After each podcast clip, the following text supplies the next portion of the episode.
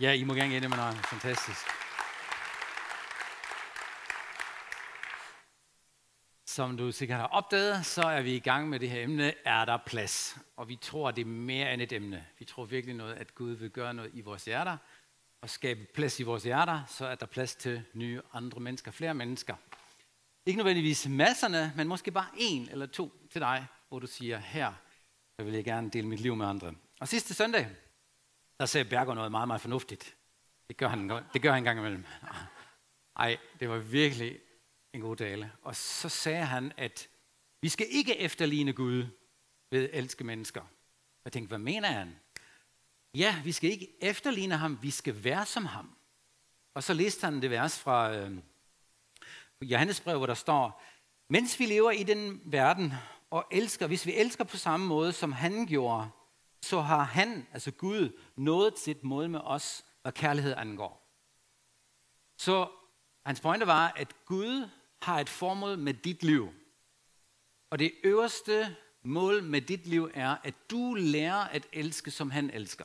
Du ikke bare efterligner ham, men at du elsker præcis, som Gud elsker dig.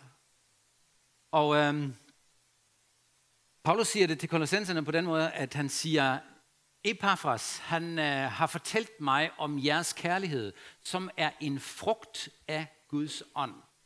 Så vi snakker om en kvalitet af kærlighed, som kun Gud kan skabe i dig. Jeg synes, der er et kæmpe misforståelse i vores land, når vi sådan siger, jamen kristendom, det handler bare om at elske Gud og elske det næste, ikke? Sådan, og så prøver vi så godt vi kan. Jeg har hørt det mange gange. Ja, kristendom, det handler om at elske Gud og elske det næste. Det bud, at du skal elske Gud og elske din næste som dig selv, det er en del af den gamle pagt, og der er ingen, ingen, der kunne overholde det. Og hvorfor skal vi starte, ikke? Men det er jo budskabet i det nye testamente, også i det gamle. Der er ingen, der kunne overholde det og leve op til de, det her, du, elsker Gud, du skal elske Gud og elske næste som dig selv. Så Jesus kommer, og han gjorde noget helt nyt, noget revolutionerende. Han startede noget nyt. Han sagde, jeg vil elske jer, og den måde, jeg elsker jer, skal I så lære at elske andre. Det starter et andet sted. Så produktet er nok det samme, ikke? som Gud har tænkt lige fra starten, at vi skal elske som han. Vi kan bare ikke selv alene. Øh, jeg tænker også nogle gange, at vi har misforstået evangeliet lidt, når vi tænker, at evangeliet, de gode nyheder, de handler om os. De handler også om os. Men de gode nyheder startede, eller den væsentlige del af de gode nyheder var, at Jesus er opstanden, han er her, han er frelser, og hvad gør du ved det? Jesus er opstanden, han er her over hele jordens befolkning for alle mennesker. Han har startet noget nyt. Hvad gør du ved det? Gør du ham til her i dit liv? Og det starter med ham, om vi siger ja til ham. Der starter dit nye liv. Og i dag der kunne jeg tænke mig at læse en historie med jer fra Lukas evangeliet kapitel 7, hvor jeg synes, at Jesus viser os lidt, hvordan han skaber plads. Øh, den måde, han er menneske på. Og øh, når Lukas skriver det her, så det er jo skrevet cirka 20 år efter Jesus døde og opstod, så han skriver det til kirken. Og jeg mener helt klart, at han har valgt den her historie, så at kirken kan se, hvordan Jesus skaber plads til mennesker. Hvor Jesus viser os, hvordan han behandler mennesker. Og han øh, skaber faktisk plads for nogle mennesker, som vi tænker, ah, er de også med? Ikke? Så lad os læse Lukas kapitel 7. Og jeg har hele teksten her, så vi kan læse den sammen. En af farisæerne indbød engang Jesus til spisning i sit hjem. En kvinde fra gaden, en prostitueret, fik at vide, at Jesus var taget ind for at spise hos farisæeren. Og hun gik derhen med en alabastkrukke fyldt med aromatisk olie. Da hun var kommet indenfor, knæle hun, sig, uh, knæle hun stille ned ved Jesu fødder og begyndte at græde. Hendes tårer faldt på hans fødder. Med sit lange hår tørrede hun dem, kyssede dem og hældte den aromatiske olie ud over dem. Da fariseren, som havde indbudt Jesus, så, hvad kvinden gjorde, tænkte han ved sig selv, det her viser, at Jesus er ikke en profet fra Gud. Ellers så vil han være klar over, hvad det er for en slags kvinde, der rører ved ham. Han ville vide, at hun er prostitueret. Simon sagde Jesus, jeg har noget, jeg gerne vil sige til dig. Hvad er det, mester? spurgte fariseren. Der var to, som skyldte penge til den samme mand. Den ene skyldte 500 denarer, mens den anden kun skyldte 50. Ingen af dem kunne midlertidigt betale deres lån. Så manden eftergav dem begge, var de skyldte. Hvem af de to, tror du, var mest taknemmelig? Må ikke det, det var den, der fik, som fik eftergivet mest, svarer Simon. Jo, du har ret, svarer Jesus. Så vender han hovedet mod kvinden og fortsætter. Simon, har du set, hvad den kvinde har gjort? Da jeg kom ind i dit hjem, så du ikke for vand for, til mine fødder. Men hun har vasket dem med sine tår og tørret dem med sit hår. Du gav mig heller ikke det sædvanlige kys på kinden til velkomst, men hun bliver ved med at kysse mine fødder. Du kom ikke med olivenolie til mit hoved, men hun kom med aromatisk olie til mine fødder. Det siger jeg dig. Hun har fået sine mange synder tilgivet, og hun har, og hun har vist stor kærlighed. Den, som kun har fået tilgivet lidt, viser ikke meget kærlighed. Derefter sagde Jesus til kvinden, dine synder er tilgivet. Der blev uro omkring bordet. Hvem er den mand, som påstår, at han kan tilgive folk der synder? sagde de andre gæster til hinanden. Men Jesus fortsætter henvendt til kvinden. Det er din tro, der har frelst dig. Du kan gå nu med fred i hjertet. En fantastisk historie, og en, egentlig meget kendt, når man læser Bibelen, fordi der er rigtig mange, der har læst den og hørt noget om den. Så det er en historie, der virkelig sket. Det er ikke bare en lignelse. Det er ikke sådan en historie, Jesus bare fortæller for at illustrere noget. Det her det er virkelig sket. Der var en dag, hvor en fariser inviterede Jesus ind til at spise. Og vi ved ikke helt, hvor mange mennesker der var i det hus. Vi tænker jo nogen, nogle gange, hvis vi inviterer nogen i vores hus, så er der måske bare 5-10 mennesker. Men der kunne sagtens have været 50 mennesker, 20, 30, 40 slaver, folk, øh, som var i familien, naboer, kolleger, venner. Øh, de havde store klaner dengang. Og vi kan ikke rigtig læse, hvor mange mennesker der var. Der var i hvert fald et ordentligt selskab. Og Jesus var kommet ind og var kommet på besøg. Og øh, så viser han os, hvordan han er, når han er sammen med mennesker.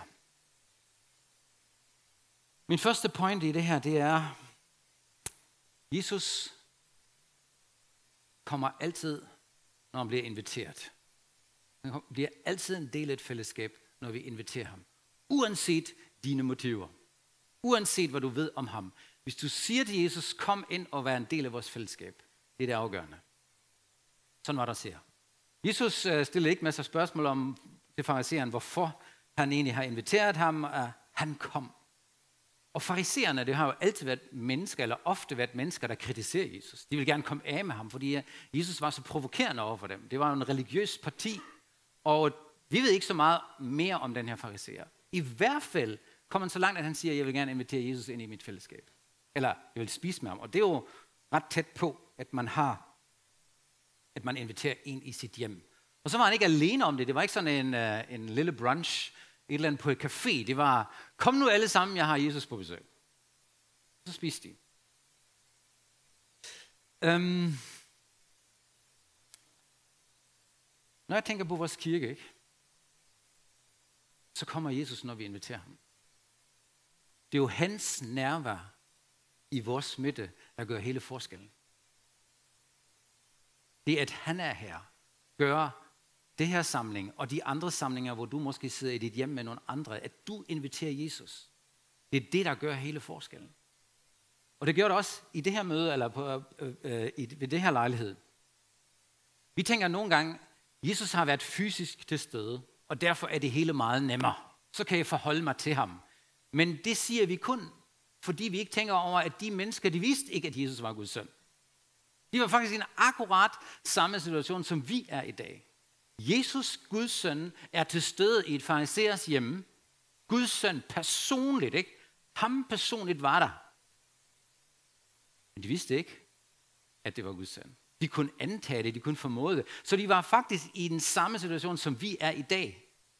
Du kan se, at Simon, han tænkte ikke, at Jesus var Guds søn. Han tænkte, han er ikke engang profet, ikke? Men der var et eller andet omkring ham. Så når vi taler i dag om, at Gud er nær, og at Jesu nærvær i vores midte gør hele forskellen, så behøver du ikke tænke, når bare det var denne gang, hvor Jesus var fysisk til stede. Du er nødt til at genkende Guds ånd, som er til stede her. Fordi Guds ånd var også til stede dengang, gennem Jesus, i Jesus. Vi er faktisk i en akkurat situation som dem dengang. Og øhm, når jeg tænker på, på vores fællesskab som kirke, det afgørende er, det er, at Jesus er til stede her. Jesus er her. Og han har lovet at være her, ikke fordi vi har de rette motiver, ikke vi føler os godt nok, eller fordi vi har gjort det og det. Han er her, fordi han har lovet det. Uanset hvad du har tænkt. I det øjeblik, hvor der er sagt, Jesus, jeg vil gerne, at du er her. Jeg inviterer dig ind. Og det har vi faktisk gjort inden gudstjenesten. Vi havde bøn her kl. 10. Der er en, der bad Jesus, vi vil gerne invitere dig ind i dag. Kom og rør ved os. Jeg ved ikke, hvad du har gjort, inden du kom. At du har sagt, Jesus, jeg vil gerne mødes med dig i dag. Jeg vil gerne møde dig, dit nærvær. Og når vi snakker om Guds nærvær til vores gudstjenester, så er der mange, mange forskellige meninger, og der er også nogle mærkelige meninger. Fordi nogle de tænker, at Gud er kun her, når vi føler et eller andet. Og det, det kan godt være nogle gange, man føler det. Der er en dyb fred. Andre gange er der en glæde. Eller Gud er her ved, at han taler til dig. Du kan mærke, at han har talt til mit hjerte. Men vi oplever det så forskelligt. Og det er svært at afgøre og sige, se, der er Gud, ikke? Der er han, der er han. Fordi vi har så mange forskellige oplevelser. Du kan faktisk have en, ja, nogle gange så er det virkelig lidt sjovt i, hvordan vi tænker øh, om andre, når de er engageret i lovsang eller ikke i lovsang, eller hvor vi drager vores konklusioner om andre, hvordan de oplever Gud, ikke? Så der er en, der hopper og springer, åh, oh, han må have et rigtig vildt oplevelse med Gud, ikke? Og det kan være, at han hopper bare og danser, ikke? Så har du en, der står helt stille, og det tænker, han er da halvdød, ikke? Men han har et dybt møde med Gud i hjertet. Fordi det er jo det er ikke de ydre ting. Det er en sandhed, at Jesus er til stede lige nu. Her. Og jo mere vi bliver bevidst om det, jo mere vi ser, at det handler om Jesus, også når vi mødes som kirker, så kan alt ske. Jeg tror, jeg tænker, at nogle, gange, at nogle af vores største fristelser, det er, at vi tænker, okay, jeg skal bede nu, og så sker der noget et eller andet tidspunkt i fremtiden. Så vil Gud nok gøre det. Men det er faktisk nu, det kan ske. Lige nu, fordi Jesus han er her. Alt kan ske, fordi han er her. Hele din situation kan blive forandret, fordi han er her lige nu. Vi skal bare åbne os for det og have mere bevidsthed om det, at Jesus virkelig er her. Lige nu. Og alle vores sanser siger, okay, hvor er han hen, ikke? Men er han, han er virkelig her ved sin ånd. Så øhm, alt kan ske, når Jesus er der, og når vi åbner os for ham. Det næste, hvad der så sker, en kvinde, som ikke var inviteret, kommer indenfor. Og øh, det er faktisk ret grænseoverskridende, fordi øh, hun kommer uden at være inviteret, hun forstyrrer det her selskab, og jeg kan love jer, hun kommer ikke på grund af fariseren. Det er tydeligt og klart. Hun kommer ikke, fordi hun vil besøge Simon. Hun kommer kun på grund af én ting. Hun vil gerne se Jesus. Og derfor, derfor for det, det er så meget drivkraft i hende, at hun siger, okay, jeg er ligeglad med ham fariseren der. Jeg er ligeglad, hvad han tænker med mig, fordi jeg ved nogenlunde, hvad han tænker om mig, men jeg tager et skridt alligevel. Jeg besøger. Jeg går derind, jeg sniger mig ind, ikke? Så kommer hun ind. Jeg synes, det er interessant, at der står, at hun kom indenfor. Hvis jeg overdrager det billede på vores, os som kirke, så er jeg nødt til at sige, at folk kommer ikke i kirke på grund af os. Eller for vores skyld. De kommer faktisk, fordi vi vil gerne møde Jesus. Det er faktisk lidt irriterende, men også lidt befriende, ikke? Tænk, at de kommer ikke for vores skyld, men de kommer i den sidste ende, fordi de vil gerne møde Jesus. Det er ikke os, der er i centrum, men det er Jesus, der er i centrum. Jeg ville blive lidt fornærmet, tænker jeg, hvis jeg var vært for noget, laver en fest, og så kommer der andre ind, og de kommer ikke for min skyld, fordi jeg har pyntet det hele op, jeg har støvsuget, ikke? Jeg gjort rent og lavet mad og det hele, og alt er, sådan, alt er fint, og masser af gæster, og så kommer der en sniger ind. Jeg kommer ikke for din skyld, ikke? Det er bare dit hjem. Jeg kommer bare, fordi jeg møder ham, ikke? Hallo? Men på den anden side tænker jeg, det er også ret befriende, ikke? Når vi er kirke, så kan vi bare synge skulderen lidt og se, okay, vi er her. Vi mødes jo også for Jesus skyld. Vi er ikke ligesom Simon, at vi bare har inviteret ham, for vi vil tjekke ham ud. Vi har jo bevidst valgt Jesus, så vi følger ham. Okay, så at andre endelig kommer for Jesus skyld, det er jo faktisk fedt, ikke? Det er jo det, det handler om, at mennesker ikke møder os, men de møder Jesus. Vi kommer tilbage til vores rolle lige om lidt, men grunden til, at folk egentlig kommer i kirke, er, at de møder Jesus. Kvinden var ligeglad med verden. Jeg tror rigtig mange kommer i vores kirke, de er faktisk også lidt ligeglade med os. Hvis de kommer så langt, at de kommer ind, så vil de gerne møde Jesus. Og jeg kunne godt tænke mig, at det rygtes, hvis du vil møde Jesus, så skal du komme herind. Hvis du, hvis du vil møde Jesus, så skal du have forbindelse med en, som kender ham i forvejen. Så vil jeg gerne være med i den der citygruppe, eller i det ene eller andet, hvor der er nogen, som kender ham. Jeg vil gerne være med der, fordi jeg har hørt, at Jesus er der. Det kunne man godt tænke mig, at det bliver vores ry. Det er det, det handler om. Og det er nogle gange glemmer vi det. Det er Jesus, der er attraktiv. Han har noget, som alle gerne vil have, så snart de forstår det. Og den her kvinde, hun tænkte, han har noget til mig. Og jeg er parat til at gå en lang, lang vej, som overhovedet, det passer mig overhovedet ikke, at jeg skal bryde ind i et andet mands hjem. Og det, det passer mig overhovedet ikke, at jeg forskyder det her selskab. Men Jesus er så vigtig, at jeg tager alle de ting med, og jeg møder ham, og hun møder ham, kan jeg love dig. Så Jesus forvandler egentlig hvert fællesskab til et sted, hvor Gud viser sig. Og det gør han også siger. Vi har faktisk mange gange snakket som præster om, om vi ikke skal have nogle flere folk herop på scenen, der fortæller, hvad de har oplevet sidste uge. Der er virkelig mange, der har oplevet noget her under gudstjenesten. Der er mange, der oplever noget i løbet af ugen. Men vi har også rigtig mange mennesker, der siger, jeg tør ikke at gå derop, der er så mange. Og det er egentlig lidt synd. Fordi jo mere vi hører, hvad Gud gør i andre menneskers liv, jo mere opmuntrende bliver det, ikke?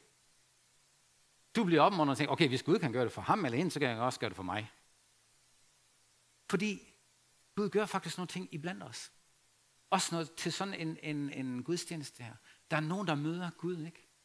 I går var jeg på en mindeslejr og talte der, og så hørte jeg en historie, der var en, der var selvfølgelig også nogle folk med fra i den kirke, som ikke er kristne endnu, de er bare familiemedlemmer, og de synes det var sjovt med at være med på den lejr.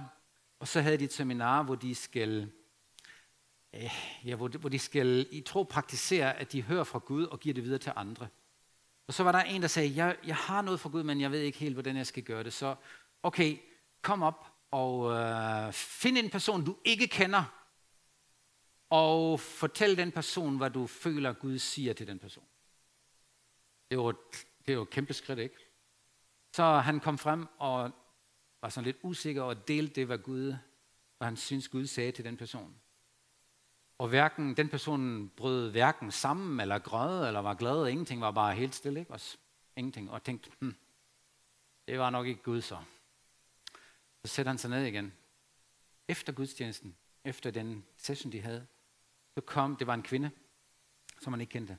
Så gik kvinden frem til præsten og sagde, jeg er ikke kristen, men den mand der, der sagde de der ting til mig, det ramte mig, jeg vil gerne give mit liv til Jesus, ikke? Hallo? Og han gik helt skuffet ned og tænkte, det var ikke fra Gud, ikke? Så der sker noget bag ved kulisserne, vi skal bare være opmærksom på at sige, hey, Jesus er i vores midte, og han virker herind. Også her. Vi kan godt have det frem, vi kan godt tænke os, at det kommer frem. Så hun kom indenfor, hende den gode kvinde, står der. Men hun var alligevel ikke rigtig indenfor, fordi der var en, der lukkede hende faktisk ud. Ham Simon, han havde sin idé om hende med det samme. Han tænker, for det første siger han jo, okay, hvis Jesus er en profet, så ved han godt, hvem hun er. Og jeg ved ikke, hvilket billede du har i dit hoved eller foran din screen, når du tænker på en prostitueret. Jeg har set nogle billeder, der har lavet, nogle malere, der har lavet nogle billeder om den her beretning, og der er prostitueret en hammer smuk kvinde, som hviler ved Jesu fødder og væsker hans fødder, og det er sådan, wow, ikke? Når jeg tænker på en prostitueret, de fleste prostituerede, de ser hervet ud, slidt, trist, ødelagt af manden, hader manden, hvis de er ærlige. Ikke? Du har også nogen, der har en facade. De er hårde. Det er jo sjældent, at du møder en prostitueret, som siger, ja, det er så fantastisk. Der er nogen, der påstår det, men, men de fleste er virkelig hervet og tegnet for livet. Så sådan en kvinde kommer ind. Hun kommer fysisk ind. Men i hjertet tror jeg, at hun kan føle, hvad Simon tænker. Hun er godt klar over det, ikke? Han tænker, hun er en prostitueret. Hun tilhører ikke her. Hun får en del opmærksomhed, desværre forkert opmærksomhed, ikke? Nå, er hun kommet her. Jeg tænker, det samme sker for os som kirker. Vi har Jesus her, han er til stede ved sin ånd. Og så er der også nogle gange med vores holdninger og meninger, når folk kommer ind og søger ham. Så putter vi folk i kasser. Og det behøver ikke engang være sådan, tænker, okay, en prostitueret, ikke? Vi, vi kan jo ikke se det på folk sådan, fordi der kommer mange ind her. Men det kan være, åh, oh, han er veganer, ikke? Oh, det er dem der, åh, oh, nej, altså. Åh, skal de nu også søge Jesus, ikke? Ja. Eller sådan en miljøbevidst en, eller, eller hvad har vi ellers af gode, gode stempler, vi putter på folk, ikke? Alle vores kasser, vi putter folk i. Og hvis Jesus nu virkelig giver plads til den person, ah, helt ærligt, ikke? Det kender vi også godt. Det interessante er, at i den her historie, så bliver det ikke til en hindring. Men Jesus tager fat i det her. Jesus tager fat i det ved at fortælle Simon en historie. Han anklager ham ikke. Han, fortæller, han siger faktisk til Simon, må jeg sige noget til dig? Det er ret pænt gør, ikke? Han går ikke hen bare og, og Simon, nu skal du bare høre, ikke? Han siger, Simon, må jeg, må jeg fortælle dig noget? Så fortæller han den her historie. Øhm, det vender jeg tilbage til. Der er en mand, der hedder Simon Sinek. Det er sådan en businessman, altså en, en consultant. Han har skrevet mange bøger. Han siger, jeg læser lige på engelsk. Trust is a feeling, not a rational, a rational experience. Trust begins to emerge when we have a sense of that the other person is driven by things other than their self-gain. Tillid er en følelse, og ikke en rationel oplevelse. Tillid begynder at vokse, når vi har en følelse af, at den andre person er ikke drevet af selv, øh, bare for at få noget selv ud af det. I det øjeblik, hvor du føler, at den anden person tænker ikke kun på sig selv, men på dig, så begynder du at have tillid til den person. Og jeg tænker, når vi øh, korrigerer nogle folk, eller når vi nogle gange tænker om andre mennesker, så skal vi, så skal vi finde ud af, hvad tænker Jesus egentlig om den her person? Lad mig lige vende tilbage til det, hvad jeg sagde i starten.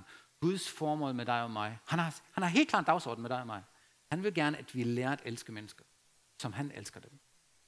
Så hvordan ser Gud de mennesker, der kommer herind? Hvordan ser Jesus den prostituerede, der han kommer ind?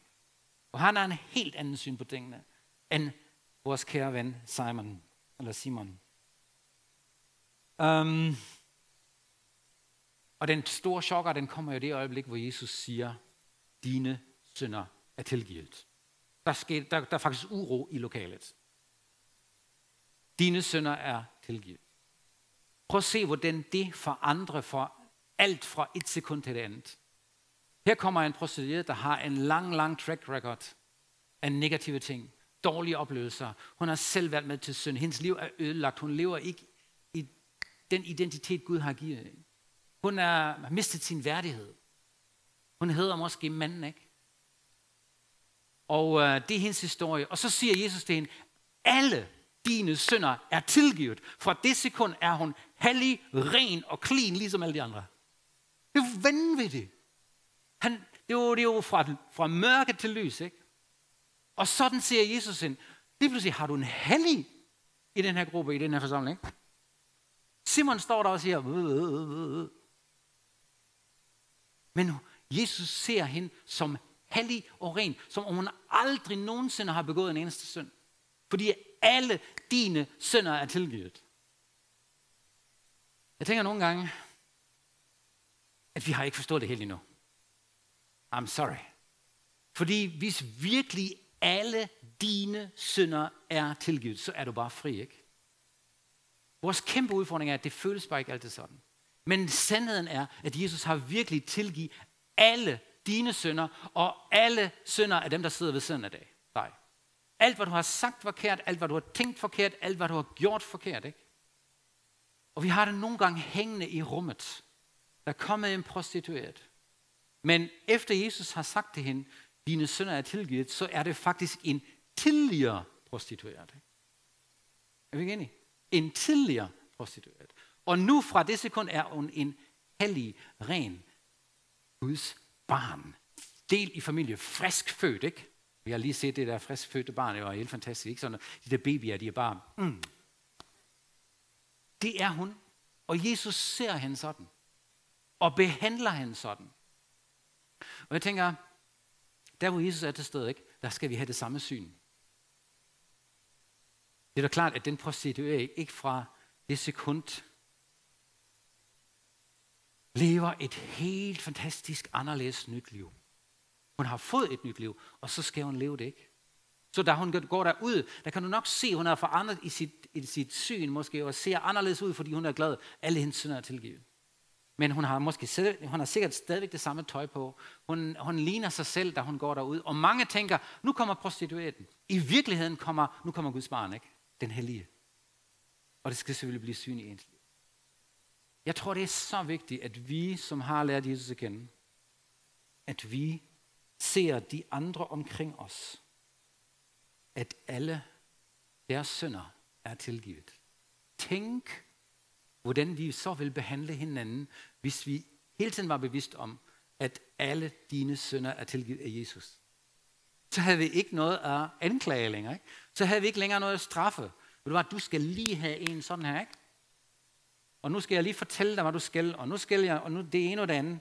I rettesende manden, udluk dem, foragt andre. Der er en snært af det. Det gør vi ikke officielt, ikke? men det ligger i os.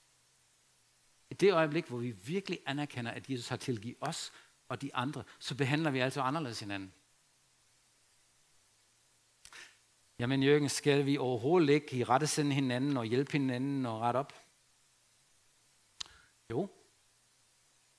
Men igen, du skal finde ud af, gør du det for din egen skyld, eller for de andres skyld? For deres skyld. Fordi jeg tænker, at nogle gange, så, skal vi, så er vi irriteret over de andres folks svagheder, fordi det generer os. Og jeg, har, jeg, kan ikke, jeg kan ikke leve med andre folks mess, ikke? så jeg skal rydde op i andre folks råde. Med det samme, ikke? Og hvis du så tænker, hvor meget lang tid det tog dig at rydde op i dit liv, efter Jesus kom ind, så bliver det måske lidt mere noget over for de andre. Sidste søndag havde jeg en samtale med en, hvor jeg så bagefter tænkte, ej, nu har jeg været dømmende, ikke? De der en har fortalt mig noget om det ene og det andet. Han dømte en anden person, eller var negativ om en anden person. Og så tænkte jeg, og du er kristen i 30 år og tænker stadigvæk sådan, ikke? Det er jo heller ikke pænt sagt, ikke? Det er sandt, men det er ikke pænt sagt. Hvor jeg skulle være med noget med ham og sige, ja, du er 30 år, du er kristen, og du tænker stadigvæk sådan. Der var ikke sket meget i dit liv, ikke? I stedet for det skulle jeg have tænkt, hey, åh, jeg elsker dig som du er, ikke? Må Jesus hjælpe dig og få styr på de her ting. Jeg tror, det, det har virkelig noget med vores holdninger at gøre, hvis vi skal skabe plads for andre mennesker. Stephen Covey, sådan en, også en anden uh, ledertype, han skriver, We see the world not as it is, but as we are. Vi ser den her verden ikke som den er, men vi ser verden som vi er. Derfor har vi brug for forandring. Derfor har vi brug for at få Jesus syn på mennesker. Som han så den her prostituerede, sådan skal vi se hende. Det sådan skal vi se de andre. Og det starter med, at vi lader han komme til at tale med os. Jeg kan huske, der er Will Gomez var her. Ham uh, bandechefen der fra Los Angeles, og han fortalte sin historie. Um, så sagde han, jeg er jo bare skrald. Jeg følte, mit liv var som skrald, men Jesus er in the recycling business. Og det er jo helt fantastisk. Hvor var det befriende. Jeg, mit liv var rent skrald, men han recycler. Og her er jeg. Lever af hans nåde. Vi må aldrig glemme, at mennesker kommer ikke for vores skyld, men for Jesus skyld. Og det er dejligt befriende. Men Jesus har også et ord til os, ikke? Ligesom han havde et ord til Simon. Til Simon, du er nødt til at ændre dit syn på den her kvinde. Og hvis Simon virkelig havde forstået, hvad Jesus siger til ham, og sagt, okay, jeg kan godt se, at hun elsker dig meget, fordi hun har oplevet meget med dig, du har tilgivet hende meget. Så ser jeg jo, at du tilgiver, du tilgiver mig nu, at jeg er så dømmende over hende. Tak, at du tilgiver mig. Tak, at du har noget for mig. Og hvis alt går virkelig godt, ikke, så vil Simon og den kvinde lige pludselig spise sammen.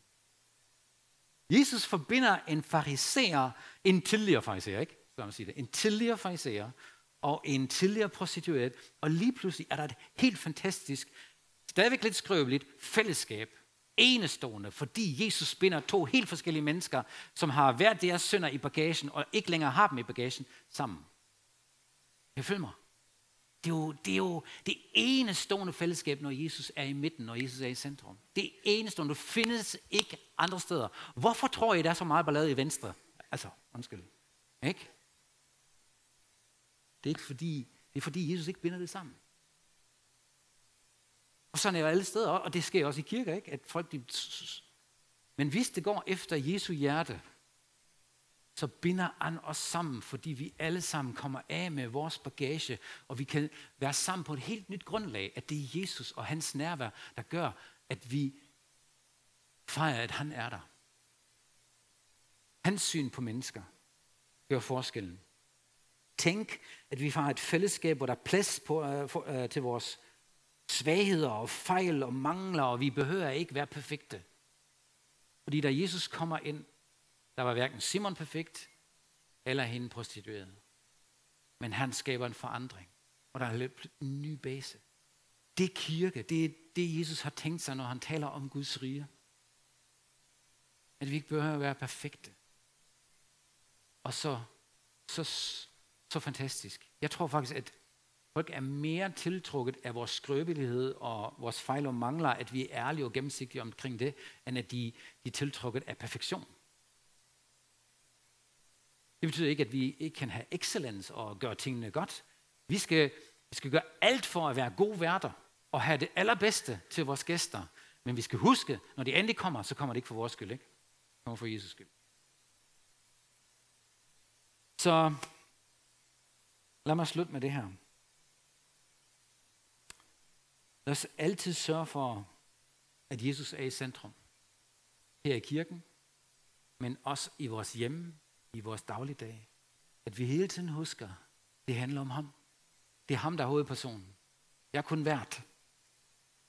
Og jeg er så glad for, at han har forvandlet mit liv. Og jeg skaber plads til andre, som jeg på naturlig vis ikke vil invitere ind. Men fordi Jesus er der, og Jesus er her, opstår der en helt anden sødme af fællesskab. Og det er værd at leve for. Og det er du en del af, det er vi alle sammen en del af. Jeg synes, det er fantastisk. Så lad os skabe plads i vores hjerter, for ligesom Jesus ser de andre, så vil vi også gøre det. Amen. Lad os bede sammen.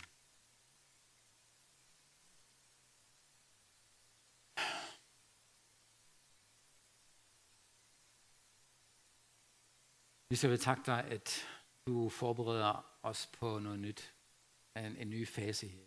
Du har altid ledt os gennem historien. Du har altid været med os, Jesus. Og du har hele tiden ledt kirken ind i nye faser. Og vi tror på, Jesus, at du forbereder vores hjerter på mennesker, som er anderledes end os. Mennesker, som ikke kender dig endnu. Mennesker, som så gerne vil møde dig. Her vi vil invitere dem ind i vores fællesskab, selvom det er måske lidt hårdt for os, eller første omgang, hvor vi tænker, hvordan kan det være? Tak, Jesus, at du skaber et fællesskab her i Aarhus, ikke kun i vores kirke, men i kirkerne, som er så attraktiv og så fantastisk, fordi du er nær. Alting kan ske, når du er der. Du er nær her. Tak, Jesus, at du rører os lige nu. Tak, at du lige nu taler til os. rører ved os. giver os det, vi har brug for fordi du elsker os så højt. Tak, at du har tilgivet os alle vores synder. Jeg beder dig om, at vi forstår dybden af det, og rækkevidden af det. At der ikke længere nogen, der skal anklages for nogen. Vi skal bare modtage din tilgivelse her. Og så står vi ren og hellige, accepteret, elsket. Tak, at det kommer frem i vores at det er dit værk. Amen. Amen.